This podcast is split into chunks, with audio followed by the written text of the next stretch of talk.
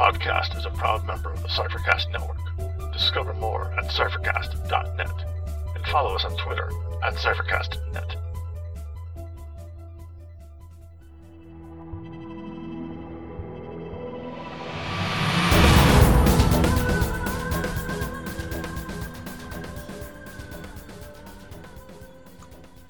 Welcome to Incantations, an Invisible Sun podcast. I'm Scott, I'm Dave. And we will be your guides along the paths of suns. Today we sing one spell. With All You Are Is Mine to Use, we'll discuss creatures from the invisible sun. Join us on the paths of suns, and we may discover a secret or two.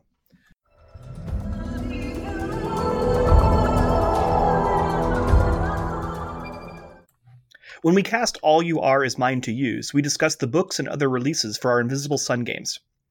This time we will discuss the creatures one might find under the invisible sun. Of course, this is a bit of a misnomer because there is no physical space or landscape that we would call the invisible sun. So you don't visit the invisible sun like you visit the you might visit the red sun or the indigo sun or anything along those lines. Instead, it is a source of magic uh, for all of the actuality which means the creatures described in this section of teratology are uh, different in a way. They are not from a particular geographic location. These are creatures that could be found anywhere, with a particular emphasis on creatures that can travel between suns. Really? Yes. That's that's interesting. Um because one of the themes of the Invisible Sun is protection. It- yes, protection and just magic generally. Sure. And so there are also creatures that seem to have that seem to be in this section because they just have a special relationship towards magic. Cool. Um, the protection theme didn't come out as much in these creatures as I had expected, uh, Okay. but certainly travel and the sort of manipulation of transitions between suns comes out quite a bit in the examples that we will see. Uh, and then some are just a miscellaneous category of creatures that can be anywhere. Yeah. Um the travel is interesting because that's that's a green sun sort of aspect. So I'm kind of surprised to see it show up here. Yeah, I think they might distinguish movement from travel. Uh, yeah, but green is where you go to actually travel the path. Uh, it is on the path. Uh, so yeah, it's it's you can play up these themes as much as you want, and then there is overlap between some of the themes. I don't want to play up the travel theme here at all. Can we just not record this episode? I mean, we could. Okay. Okay. All right, thanks for listening everyone. I'm just going to keep talking. Okay. You can stay if you want. You'd be afraid of what I'll say without you, so I bet you'll stick around. I got nothing better to do. This section of teratology is also lengthy. Uh, there are a lot of creatures. And, and as usual, we're only going to pick a few of them that we thought were particularly interesting. And for some reason, they are front loaded alphabetically. Weird.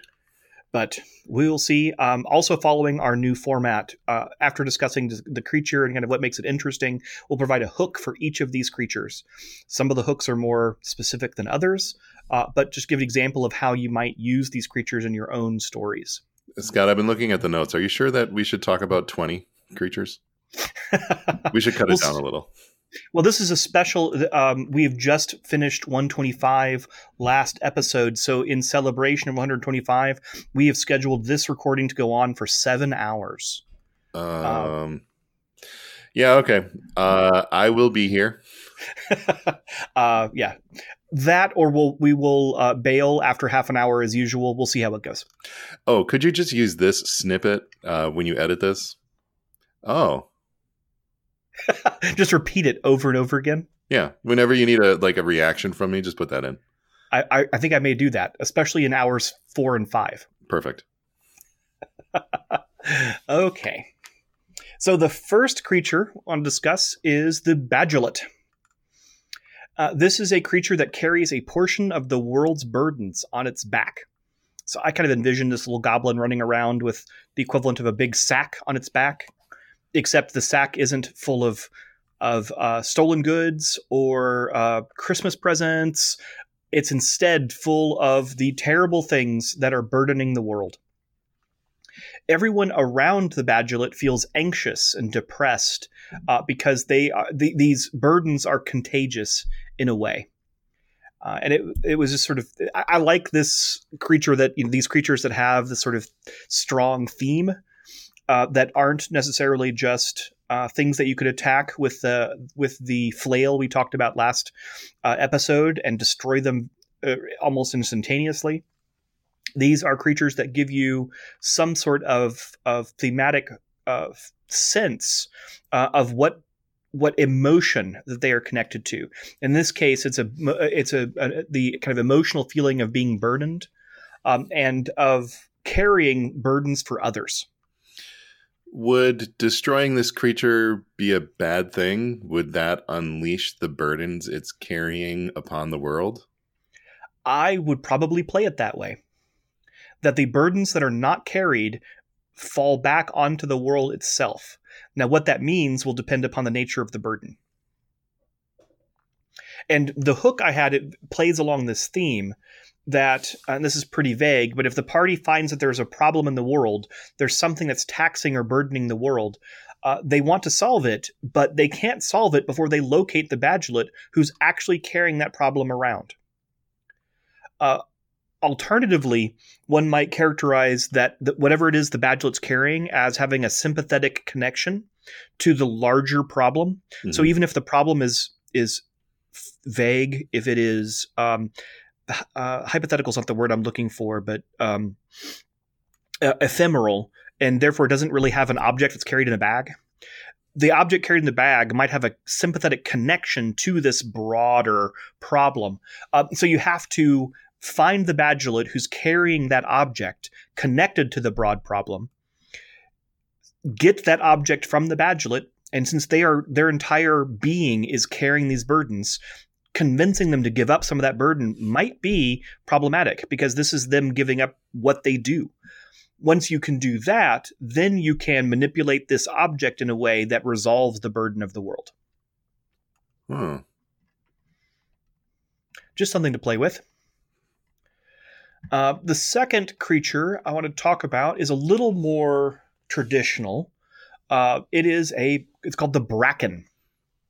A bracken is a humanoid with a swarm of rats for an upper body.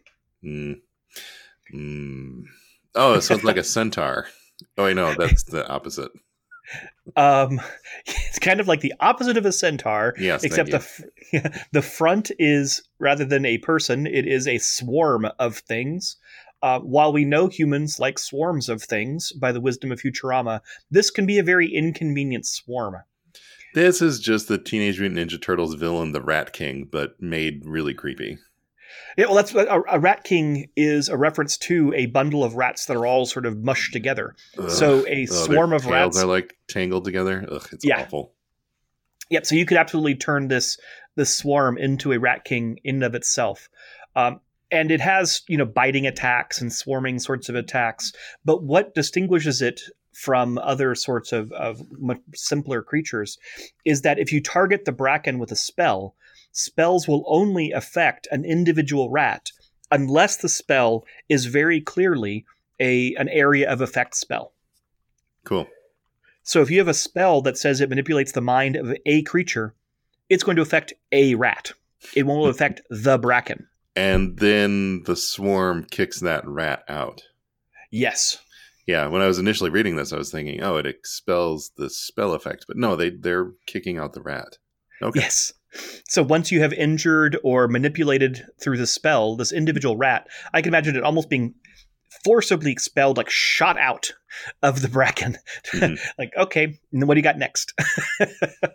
um, I, I, read this mostly in a strategic uh, game sort of way, metagaming sort of way. Yep and thought of it as this is if you've got a party that is extremely well equipped to handle individual creatures with their spells. This throws a twist where those individual targeting spells won't work as well, that they really need these area of effect sorts of spells. Uh, that's maybe unsatisfyingly gamey for uh, some groups that are much more into the narrative side. So, my hook for the narrative side is that maybe there's a vislae who was lost exploring a hate cyst because this reminded me a lot of the sort of creature I would expect to find inside of a hate cyst. Yeah. So a lost vislae inside a hate cyst merged with a rat king that was inside the hate cyst itself. And so it could be a unique entity or a sort of mutated uh, from their exposure to the hate cyst. Uh, and then that just becomes the sort of uh, encounter you might have deep within one of these cysts. Seem to have that flavor to me, you know. Yeah, flavor. it has that sort of body horror, mm, like weird take on a, you know, monstrous entity that you would run into out there. Right. It might work in some of the half worlds um, in, in the Green Sun, but it seemed to fit best in the hate cysts, I thought. Yeah, I like it. Okay, the third creature um, is the Capriole. This is a little weird. Um, it is not. It is almost the opposite of the Bracken in the sense of its use in adventure planning and things like that. It's not a monster that you're going to find at the bottom of a hate cyst that's going to mitigate some of your party's aggr- uh, uh, offensive abilities and prevent them with a combat challenge. A Capriole is a large rabbit like animal used as a mount. Yeah, yeah. But it does have another interesting characteristic, other than just being a large rabbit used as a mount, which is in and of itself kind of fun. Well, tell me more about this interesting characteristic. This rabbit like creature can tunnel between the suns. That's that's cool. So the burrows of caprioles will uh, create paths between suns. And suddenly, what is just an unusual mount becomes much more important if you're trying to travel between suns. And Mhm. maybe you have to do it in a way that avoids the traditional means of travel or that circumvents the currents um, that are we use for most forms of travel. I like this idea. Uh, or it could even be a surprise because people are traveling through a warren, uh, a capriole warren, maybe not even knowing it's a capriole warren. It's just a you know series of caverns, and they go through a passage in one of these caverns and walk out through a different sun. So the interesting thing here would be if they're traveling through these these burrows and they end up at a sun they've never been to before, they're going to go and talk to the warden. I would think so, and the warden might not be so happy by the what could be perceived as an attempt to bypass the entry uh, requirements of any of the suns. Yeah, that, that could be one way to play it. So the hook for this I had was that the, maybe the party defeats a particular foe, but the foe had been riding a capriole, and they have to chase the capriole through the warrens to figure out where the foe came from. At which point they discover it's from one of maybe the sun they visited before, maybe it's a new sun, but they have to use they have to navigate the warrens to uh, figure out where the source of this attack came from. Yeah, uh, a network of tunnels that go between suns. That's ooh, I like that a lot. hmm For those of you similarly uh, uh, who saw Watership Down, the animated version as a child, and were no traumatized no. as I was, Yes, I'm right there with you. there is uh, a lot you could draw from that in terms of rabbit personalities and rabbit characters that I think would scale well up into caprioles. So, you, you, if you want to see vicious rabbit combat, then check out the old animated version of uh, of Watership Downs. But allegedly, it's a children's book and a children's movie, but it is vicious. So They they just made a new version of that, didn't they? I vaguely recall something like that, but I'm not sure. I think it's on Netflix. When in doubt, we can guess it's on Netflix. Yeah, I was gonna watch it with my kids, but then I said we're gonna watch the original one. So I just wanted to see them cry. Mission accomplished, I'm sure. No, I'm just Yeah. kidding. I wouldn't do that to my children. I really the book is also very very good. Yeah, Um, it's it's I think we would now call it a YA book. okay. It's not a kids book. People think because it's about bunnies, it must be a kids book. It's not like nasty, nasty sort of horror. It has horrific elements, but I think No, it would fit in not. contemporary YA. Yeah, it's not horrific. It's just emotionally like brutal. Yes. Uh, and and like I said, the book and the original uh, animated show are, are are good, but don't think because they're bunnies that it must be for younger kids. It's more for a YA sort of audience. Yeah, I guess the thing I remember from it is lots of rabbits fighting and just a feeling of impending dread and desperation. Right. And uh, socio-political commentary because the fighting rabbits are really representing different political structures. Yeah, that that one went over my head. it probably would for a lot of younger audiences. Uh, okay, the next creature um, is the cornerwise. Ooh, I like this. Yeah, it's a fox like being with an affinity to corners. My initial reaction was this sounds a lot like the Hounds of Tindalos from uh, the kind of Lovecraft Cthulhu mythos. Um, and you could maybe play with some of that, but you don't have to play with much of it. The Hounds of Tindalos are a creature that um, travels from angle to angle. So they, they don't just like walk through a room. They would Mhm. move from corner to corner in a non-Euclidean sort of way, and they tend to hunt down anyone who's tainted by time travel um, or anything along those lines. And they're a- a horror creature. The, the the cornerwise is not necessarily that, though you could play with some of that if you want to. The cornerwise is a sneaky little creature that likes corners and is invisible in corners. Uh, so it uses these corners to kind of obscure so that uh, its presence, so people just ignore it. Uh, and then I it, I got the sense they were sort of like rumor mongers Yeah. that they were trying to collect information. So the hook that I developed for the cornerwise is that a cornerwise overhears something it should not have. Someone in power does not want the cornerwise to know what the cornerwise overheard. So the party has to either find the cornerwise and make it forget what it heard, or if you want to go a slightly different direction, protect the cornerwise, who's the only source of information, if they want to keep that information use it for other purposes. So if there's some secret that they want to protect, they may have to protect the cornerwise. If there's a secret they want to destroy, they may not have to kill the cornerwise, but they may have to make the cornerwise forget what it heard from the corner. Yeah. Um, another good use of a cornerwise would be, hey, we need to, you know, we need to plant a bug in this building, and hey, a cornerwise would be a perfect way to do it. Like a cornerwise mercenary. Yeah. I can see them being in a, a guild or something would be kind of interesting. Yeah. So then I guess super secretive rooms would have no corners. Right. if you're particularly worried about the uh, ability of a cornerwise to infiltrate your conversations, you have a whole bunch of round rooms. Yeah. There's a, this goes back to the Hounds of Tindalos. Uh, one of my favorite uh, kind of weird tales short stories is a China Miéville short story called Mhm. I think it's Details. And at one point, there's someone who becomes so paranoid of Hounds of Tindalos that they basically, I think it's paper mache, the corners in all of their rooms of their house into uh, uh, rounded edges. And are just going crazy, continually modifying their house to eliminate any particular edge. Um, but as you might guess, without giving too much spoilers away, there are there are angles that are difficult to impossible to remove. Fun. So that is not necessarily a perfect strategy. Yeah. Next time my uh, players run into a, a cult that wants to re- keep things secretive, uh, I think I'm going to introduce some round rooms for them.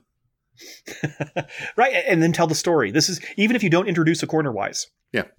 You can use this to motivate creating these round rooms, and then when someone asks, "Wait, why are all these rooms round?" Then you could tell a story about how a corner wise caused all of these troubles. So they're always looking out, they're watching out for the corner wises. There may be no corner wise in your story, but it provides flavor for the setting. hmm because to uh, to people within the setting, this is just normal. This is how things work. Corner wises simply exist, and you have to plan for them in the way that we would plan for mosquitoes or um, electronic bugs.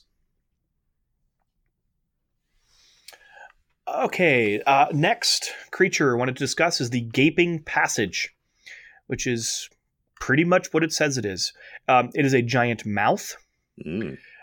Um, and if you crawl into the mouth beyond its teeth and lips, there's a portal to somewhere else. Uh, sort of like, is it a, a lacuna? Yep. Sort of like a lacuna, except this lacuna is a giant mouth. And it lets people travel to this other place most of the time. Sometimes. Occasionally, it can decide just to eat you. And you crawled into its mouth, so it probably finds it very easy to eat you. Oh, devour. That's fun. Yes. Uh, example of using this uh, creature, uh, maybe the go- the gaping passage has a means to travel to a location the party needs to get to. Maybe it's even a, a location the party doesn't know how to get there otherwise.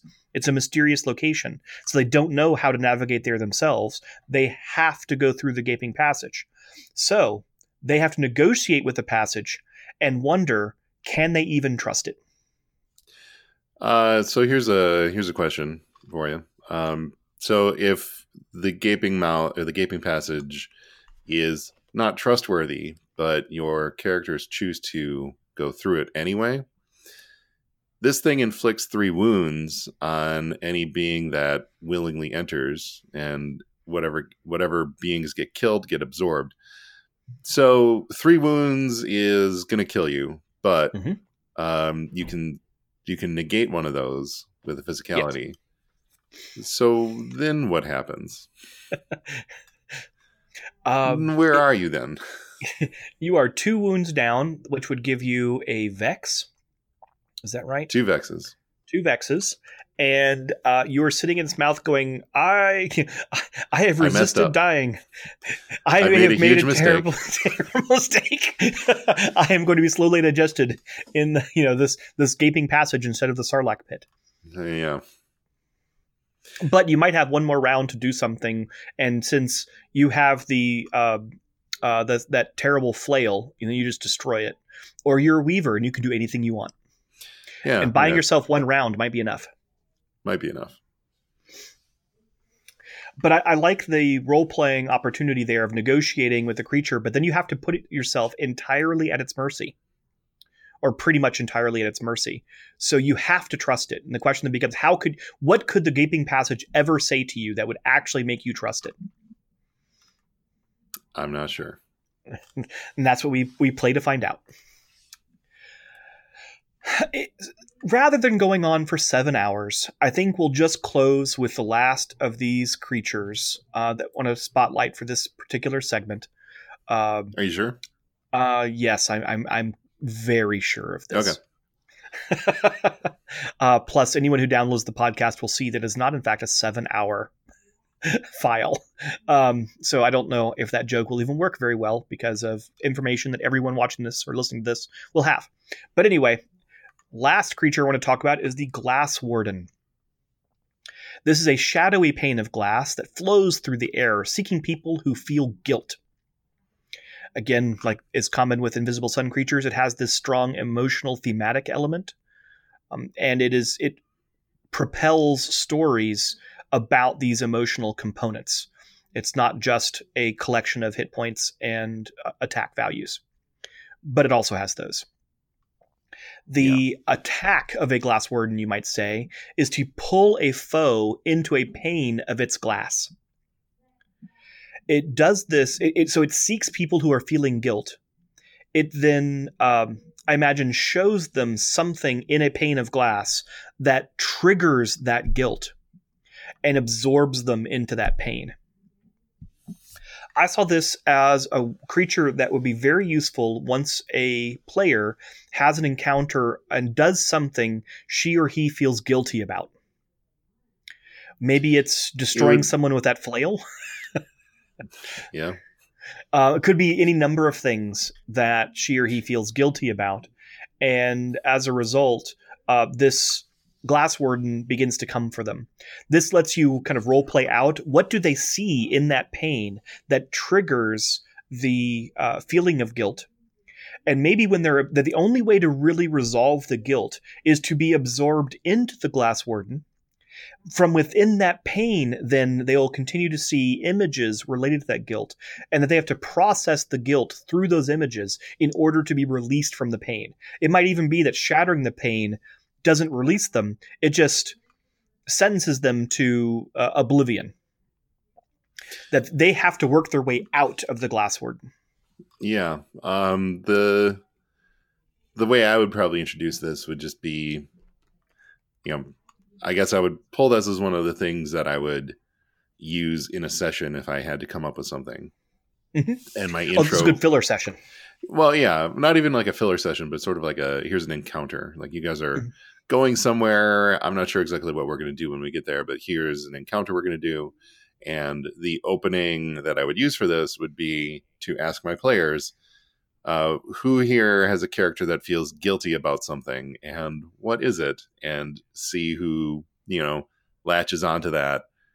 Use that as sort of a little you know storytelling session that'll take a couple of minutes but you know give us some insight into what's going on with their character you know Mhm. and reveal something that we haven't known before Yeah, and there's a lot of potential here for that for that sort of character development. If if you want a visual reference, uh, a relatively obscure, um, Visual superman reference. 2 I was thinking even more obscure, uh, the uh, young Sherlock Holmes. oh oh the knight Yes, there's a stained glass knight in one scene that they spend are you way too are you talking on- about the first use of cgi in a movie Was that the first use? I know it was very early in it. it was it was early i'm not sure if it was the first but it was one of the earliest it, it might have been like the first animated like cgi animated character in a movie So, it's something like that. And I, I remember re- reading about and hearing about how how expensive it was at the time, and all of this, you know, ground. I knew it was groundbreaking, and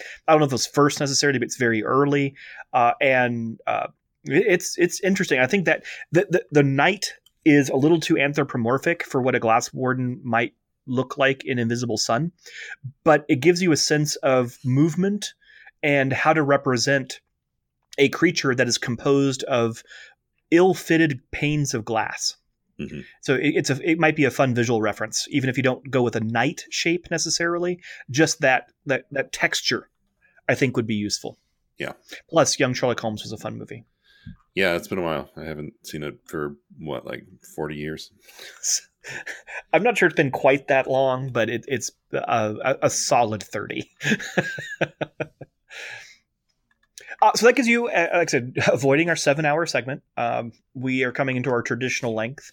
That gives you a sense of, of the variety of creatures that are described in the in under the invisible sun, which is to say, across all of the actuality. Uh, they range from creatures that travel between suns, like the capriole, to some that are simply available anywhere, like the cornerwise. Uh, some that have connections that are kind of connections to magic, uh, that and, and sort of the omnipresence of magic, like the uh, uh, the glass warden, maybe. Uh, but it's sort of a it's not quite a miscellaneous category, but it's really close to a miscellaneous category. Uh, but many creatures with with potential opportunities to develop into encounters uh, or to have entire sessions sort of centering around this individual uh, uh, creature. Uh, any reactions to the invisible sun creature section? Uh, no, just you know, reiterating what you said. There's a there's a whole slew of, of a veritable menagerie of creatures under the invisible sun.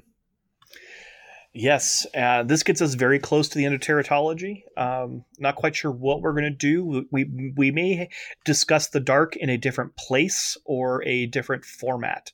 Um, but that's all that we have left within teratology. Oh, I should also add, as usual, the Invisible Sun section has cre- has greater entities for the Invisible Sun, but these greater entities, like the creatures, are, are entities that cross over different suns, that are travelers across suns and things like that. That might be a good fit if you ha- if you need a traveler um, or very powerful entity that would that would transcend an individual sun. The greater entity section of the Invisible Sun uh, chapter of the teratology would be a good place to look. Oh, sounds good. Oh,